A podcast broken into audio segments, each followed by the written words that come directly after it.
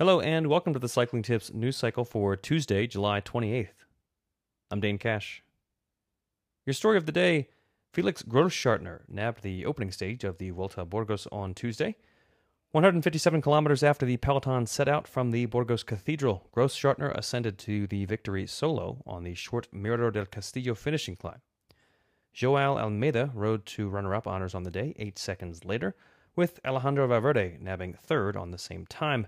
Grossschartner leads the general classification ahead of Stage 2, a 168 kilometer trek from Castrojeriz to Villadiego. In other news from the race, Dutch youngster Gijs Leemreize pulled out of the race and was operated on after going down with some 50 kilometers to go. Leemreize had to have a fingertip reattached by a plastic surgeon following the crash. In other news, the UCI unveiled the World Tour calendars for 2021 on Tuesday, confirming dates for 35 men's events and 25 women's events.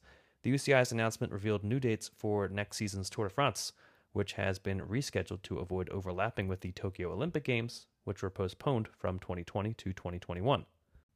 Originally slated to run from July 2nd to July 25th, the 2021 tour has been officially moved up to run from June 26th to July 18th.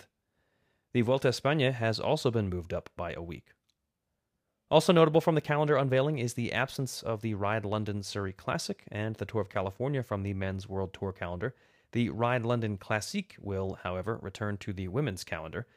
The Women's World Tour calendar also adds two events in Spain next year the Itzulia Women and the Vuelta a Burgos Feminas. The Milan San Remo race route and the size of team rosters have changed ahead of the upcoming Italian monument. Organizers had to alter the planned route of the event, which is scheduled for August 8th, after the mayors of several towns along the coast refused to approve the passage of the race. As such, neither the Passo Turchino nor the small Capi climbs in the run into the finale will feature in the 2020 edition of Milan San Remo, which will instead take on other uphill challenges through the first several hours of the race. The final 35 kilometers or so, featuring the iconic Cipressa and Poggio climbs, remain unchanged. Meanwhile, team roster sizes have been reduced from seven riders to six, making room for two more invited squads. The additional wildcard slots are expected to be given to Italian pro teams. Coryn Rivera will stick with Sunweb through the end of the 2021 season, her team announced on Tuesday. The 27 year old American, whose career palmarès includes wins at the Tour Flanders and the Women's Tour, as well as a U.S. national road title, joined the squad in 2017.